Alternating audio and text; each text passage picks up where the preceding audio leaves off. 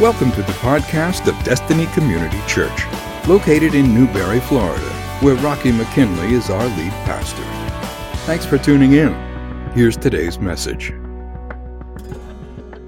Today, I want to share with you a sermon called What If? What If? Would you look at somebody next to you and just say those two words? Say, What If? What If?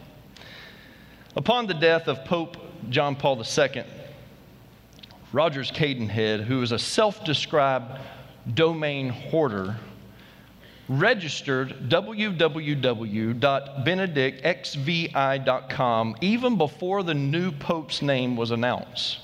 This goes to show you that the right domain name can be very lucrative for you because there was another domain name that someone registered, popebenedictxvi.com, which secured $16,000 on eBay just for having and owning that domain name.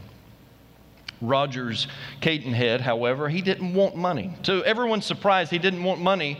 He's a Catholic himself, and he was happy for the church to own the name. And here's the statement that he gave He said, I'm going to try and avoid angering 1.1 billion Catholics and my grandmother.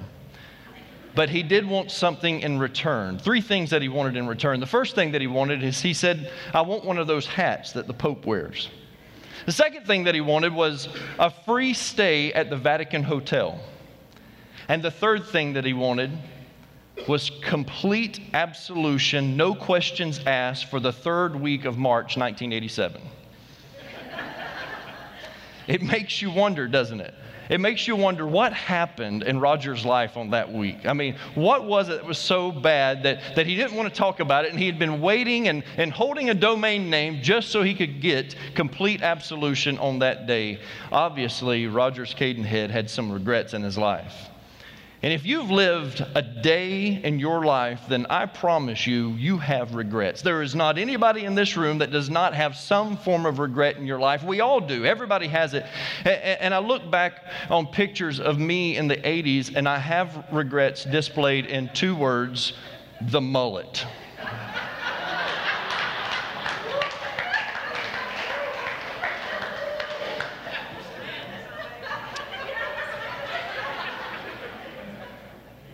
A lot of us in the room, children of the 80s, we have regrets and the mullet. Are you seriously taking pictures of that? Both of you guys? It's, uh, you know, my mom is here and she said, I have a bunch of them. I figure with it being senior honor day in our second service, I might as well pull out my old yearbook pic. Kelly, you can get that off the screen anytime you want to. Thank you. I'm not the only one in the room that has regrets. Some of you have regrets from the early 2000s because it's called a tramp stamp and you thought it was going to be sexy, didn't you? Yeah. Josh, we told you it wasn't going to be sexy, but you ain't got it anyway, didn't you? These simple regrets are not necessarily life changing. But some regrets have the ability to alter your life, and we call them what ifs. What if? What if life would have went a different direction? We all have what ifs in our lives. What if I would have not quit school? Maybe that's a question that you ask. What if we could not have moved here? What if I would have picked better friends? What if I would have applied for that job? What if I would have invested in that particular stock? What if I had not married him? Or what if I would have married her? What if we would have never, or, or what if we would have went to marriage counseling? Could I have saved that marriage? What if I uh, had, had spent more time with the family? What if I had spent less time at work? You know, all of these what ifs, they, they flood our lives daily because life is, is a series series of forks in the road. You know, for those of you that think that you just get to one fork in the road in life and that's the only decision you have to make, you're sadly mistaken because life is a series of forks in the road, a series of decisions. The choices on which direction we go, those are up to us. And when making those decisions, we often forget that the consequences of those choices also belong to us.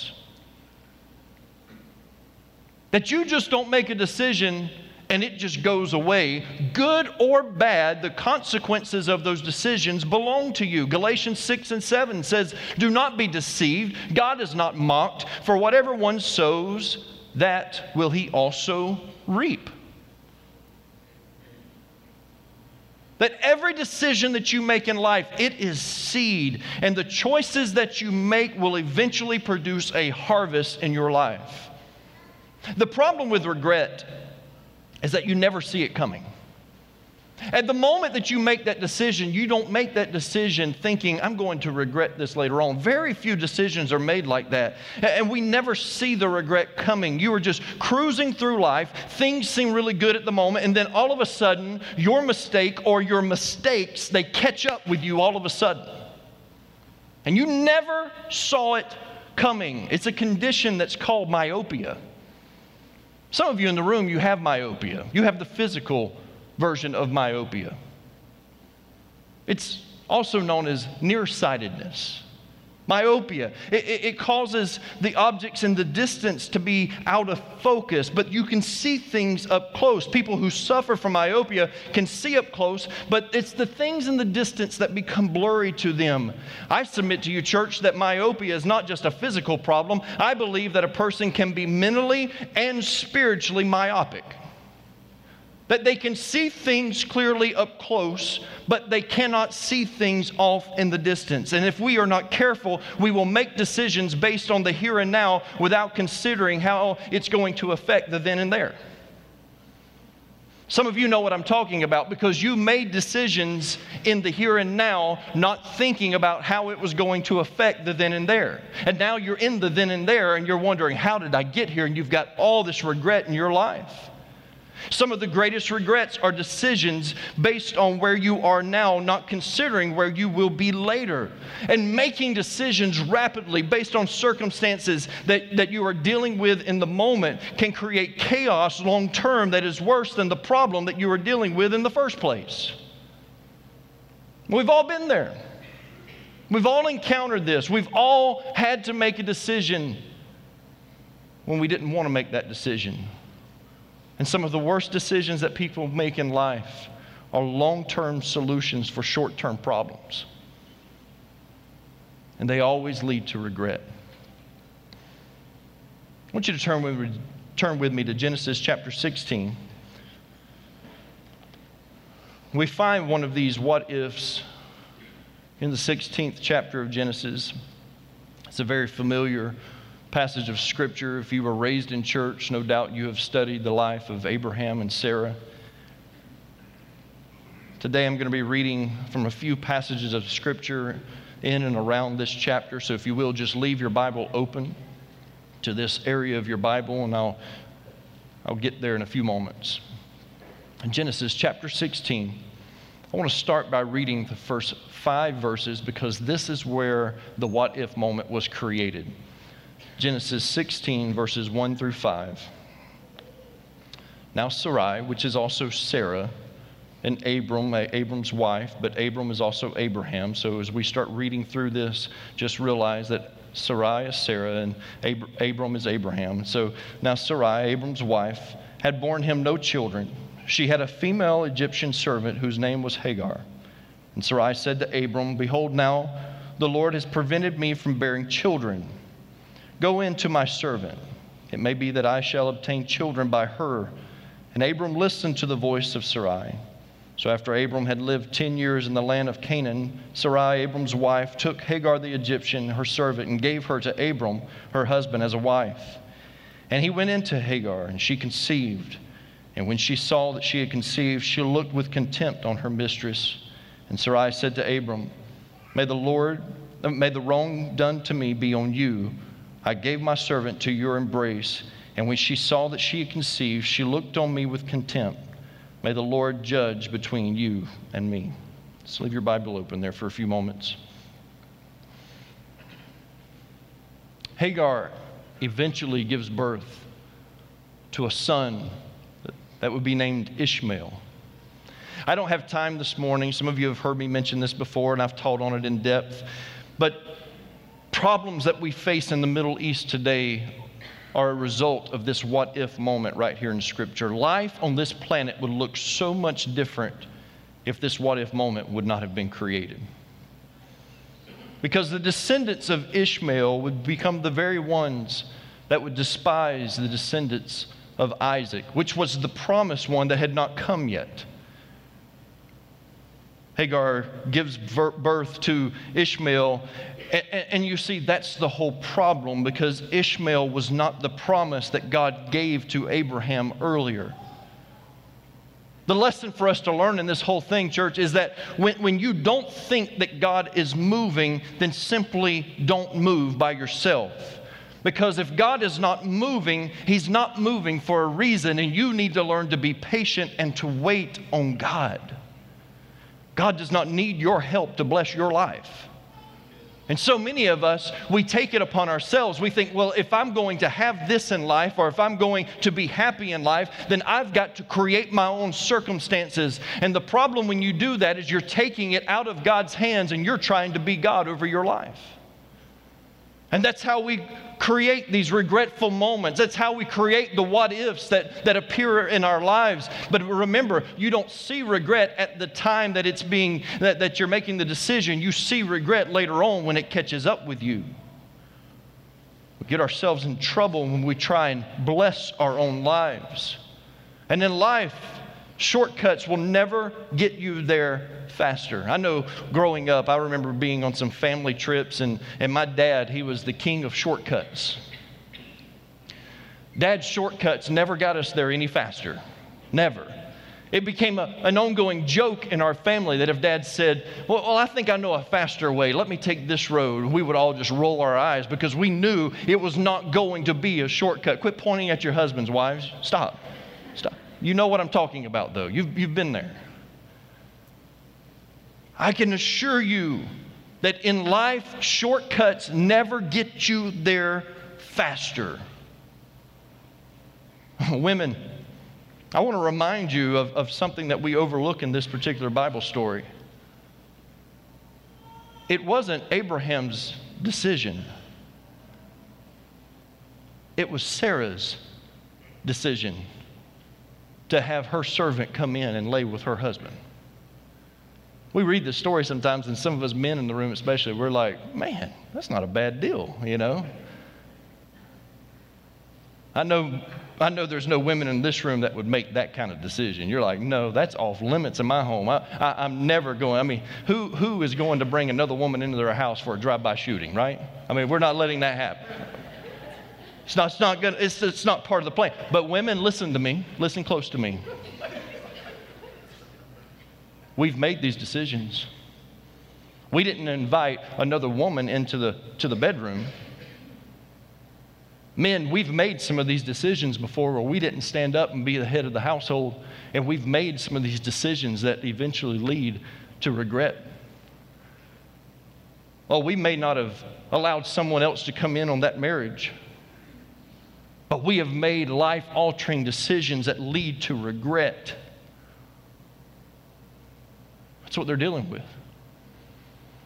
God had given them a promise, but they decided to take it into their own hands and, and, and, and, and to try and make this miracle themselves. But God doesn't need our help when it comes to these miracles. And so we go over to, to Genesis chapter 17, where God reminds Abraham of the promise in verse 15.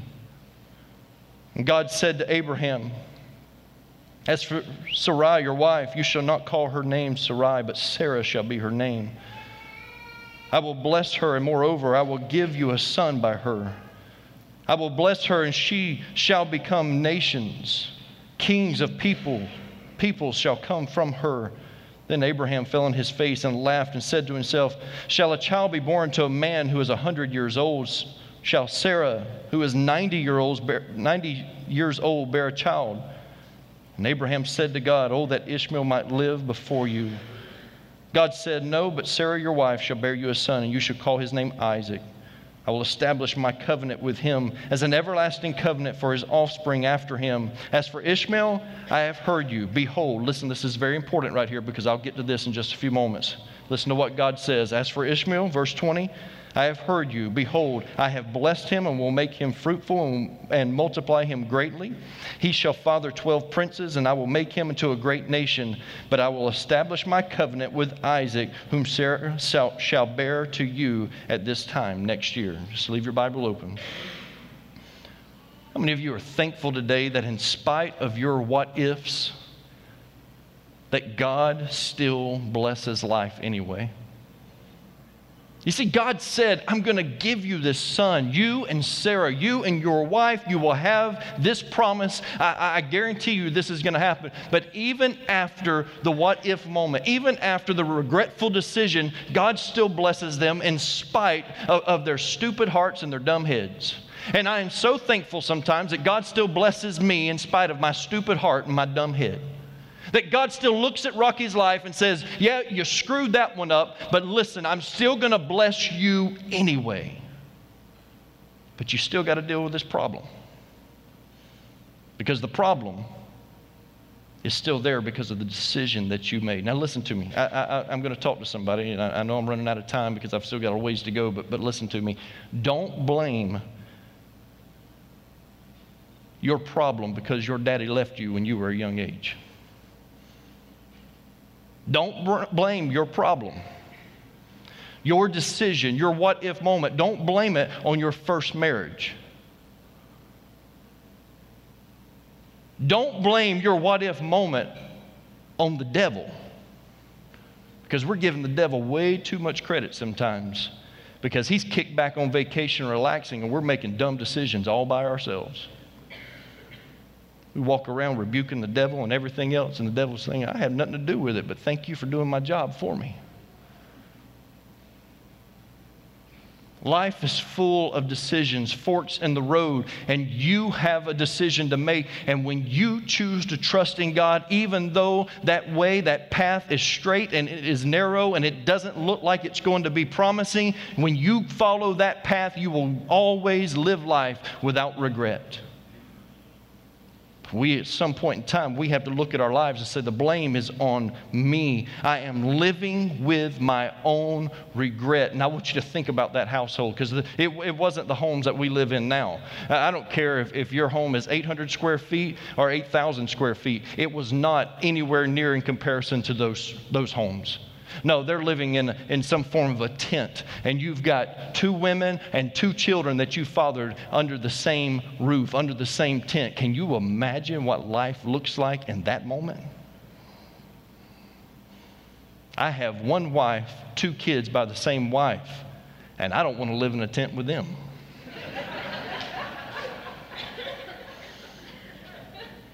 I was talking to somebody yesterday about, about camping. I know some of you like to camp. I have no desire to camp at all, period. None. My idea of camping is going and finding a great hotel somewhere. That gets me out of the house. And, and that's, I need air conditioner. I don't mind working outside. I don't mind playing sports outside. I don't mind getting sweaty.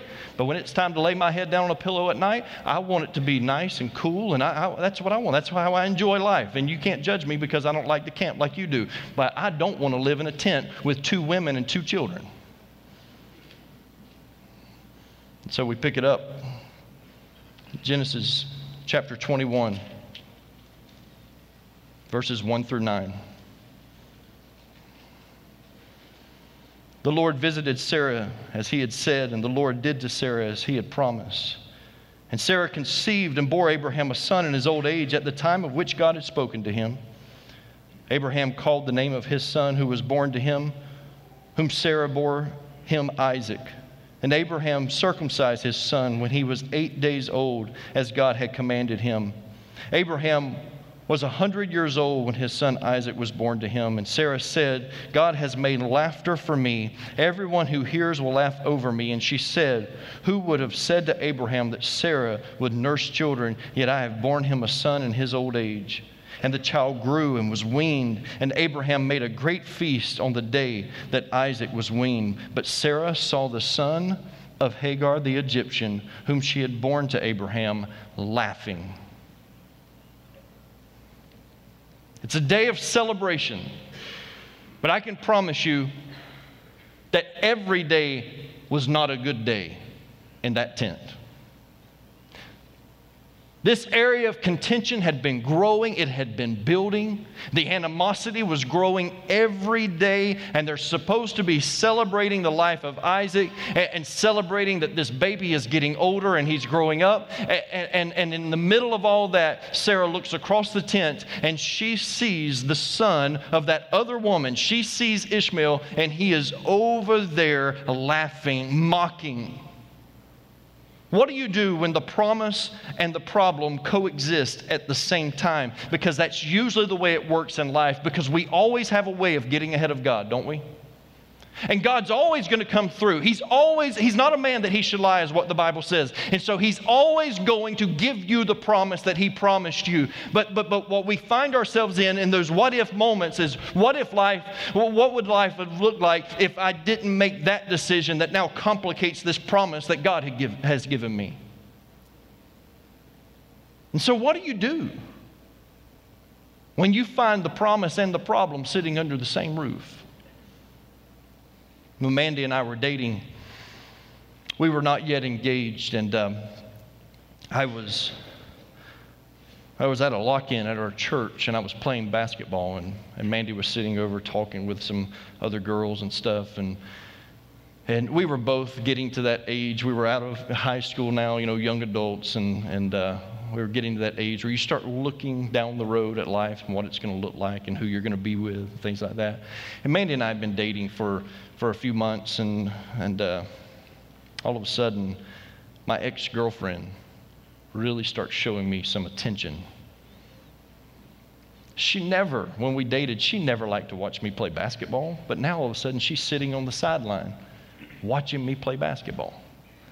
Watching me play these pickup games of ball, and I see her over there, and, and she's making eyes at me, you know, and I mean, you, you know, I mean, you look at me, you, it's not hard. I mean, and so and so she's looking at me, you know, and, and every, every time I go by her, she'd say something. And then the lock in ended the next morning. And, and I remember we all went to, to uh, Shoney's. Remember Shoney's? We all went to Shoney's because they had the, uh, the breakfast bar. And uh, so we all go into Shoney's. And I remember I was at the bar and she came by me and she brushed up against me.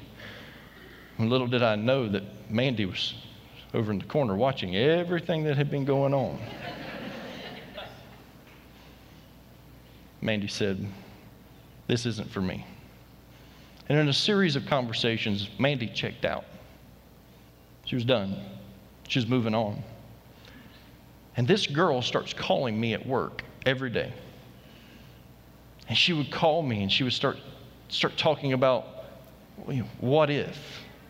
What if we were to get back together? And then, then eventually, after about a week of these conversations, she started talking about Mandy and you know, she's not the one for you. Think about it. Think about this and think about that. And she starts putting Mandy down. And, and after about a week of it, I finally came to my senses and I realized this is not what I want for my life. I have the promise and the problem in the same room, and somebody's got to deal with it. Finally, I got up the courage, and as flattering as it was, men, listen to me. They have a way of flattering you. Your wife's got you. I know she doesn't always say kind things that flatter you anymore, but get past you and your ego because you don't need somebody always stroking your ego. You know that, right? And so finally, I got up the courage and I told this girl on the phone, I said, Listen to me. Mandy's never said bad word about you, she's never put you down. And this needs to be our last conversation because this isn't heading anywhere I wanted to go put an end to it. It was done. That's the last time I've really ever had a conversation with her. Took us a few weeks, but Mandy finally came to her senses and you can only stay away from this for so long, you know.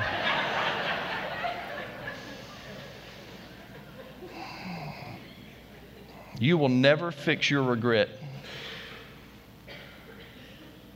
until you quit worrying about your image. Until you stop worrying about what everybody else is thinking and you start worrying about what God thinks. Because the way God sees me is so much more important than the way that you see me. You understand that, right?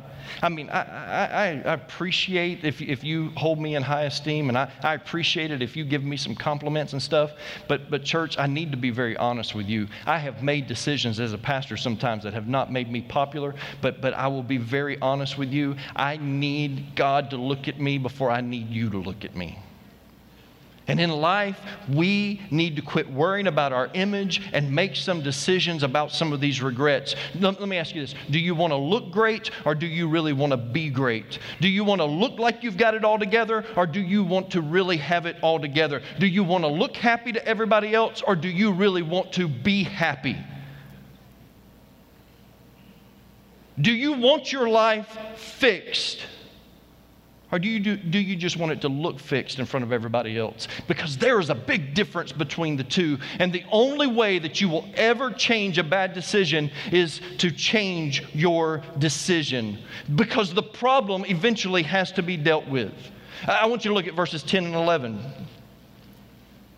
So she said to Abraham, Cast out this slave woman with her son for the son of this slave woman shall not be heir with my son Isaac. And the thing was very displeasing to Abraham on account of his son. Now, you know why it was displeasing to him. He didn't bring the problem into the house, but now he's got to be man of the house and deal with it. Sometimes that's the way it works, man. Sometimes it's just the way it goes. Sometimes that's the cards that we're dealt, but be man enough to deal with it when the time comes. Now, now, I know what some of you in the room are thinking right now because we read these, these Old Testament stories like this and we think, man, that is so harsh. Why would God be okay with Abraham putting a single woman and her child out on the street? You know, giving them a, a, a bottle of water and some bread and saying, hit the road, you know? And why, why would God be okay with that? What you're forgetting is God already said, I'll take care of them. And you trying to be God is what got you in this situation in the first place. Why can't you step back and just trust that God's going to take care of that mom and take care of that child. And, and you've got to make some decisions to deal with some of these regrets in your life. Decisions created the problem. Decisions are the only thing that will help you eradicate the problem. That means you may have to go to a treatment center for a season to get some help it's a decision that has to be made because you made decisions long ago that you never thought would catch up with you, but now they're catching up with you. So go check yourself into a treatment center. That means you may have to call your ex and ask for forgiveness. It means that you may have to go to counseling. It means that you may have to call your baby's daddy and have a sensible conversation without fussing all the time because it's what's better for the kids. It means you may have to find another job because the job that you're on is not healthy and it's not good for you. It means that you might have to sell that car that you can't afford. Decisions got you into this mess, and decisions are the only things that will get you out of this mess. All the what ifs that we have in life have to be dealt with on a decision by decision basis. 2 Corinthians 7 and 10. It says, Godly sorrow brings repentance that leads to salvation and leaves no regret. But worldly sorrow brings death. I went to the Greek lexicon and looked up that, that Greek word for repentance. It means a change of mind, a change of heart. And when you have a change of mind and a change of heart, that means you're going to make some different decisions to help eradicate what's going on. Two words that have the potential to haunt you for the rest of your life. What if? What if?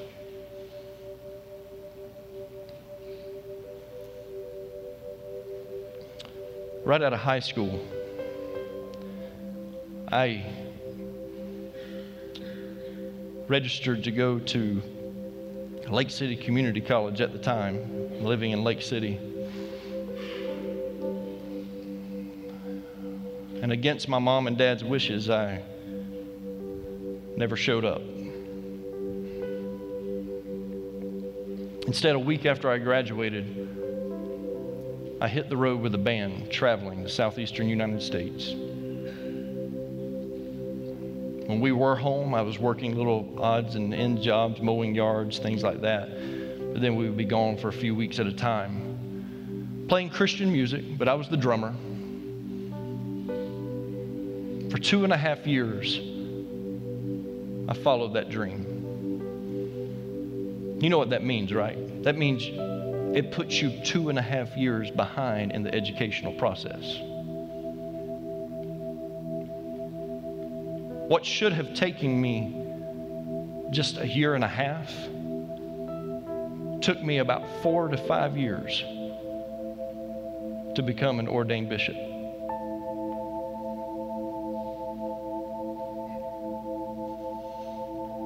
I remember laying there one night in a Silver Eagle bus, touring, traveling, and I'm laying in my bunk one night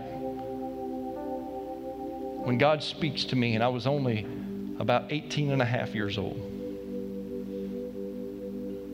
And God speaks to me and says, This is not what I have for your life.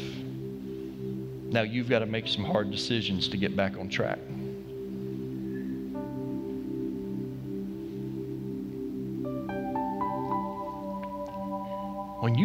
Create what if moments, what if problems for yourself, it's always going to cause heartache. It's always going to be painful. See, some of these conversations or decisions that I'm telling you you have to make, whether it's checking yourself into rehab or, or having a conversation with your ex wife, whatever it is, I, I promise you it's not going to be easy and it is going to be painful because that's what happens when we have moments of regret.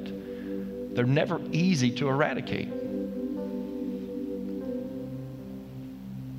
And it caused me to have to have some very open and honest decisions that people didn't like, particularly people that were in the band with me. To them, it felt like I was walking out on a dream. But for me, it was fixing the what if moment that I created one week after high school. It's not easy. It took me through some of the darkest moments, and even to this day, 20 plus years later, there's still relationships that I know are severed because of that.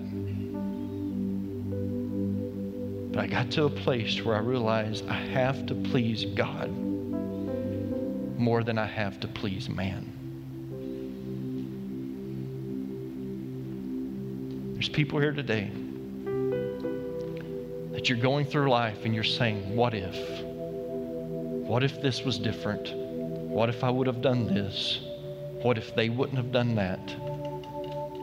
What if I would have made this decision or not made that one? And you're going through life full of regret. And God's telling you right now, deal with it. Those decisions created it. You have to make decisions to get out of it. Thank you for listening to the podcast of DCC. We pray you have been blessed by today's message. We would love to meet you in person. For service times and directions, log on to www.destinycommunitychurch.org or call the church office at 352 472 3284. Thanks again for listening. Destiny Community Church for life's journey.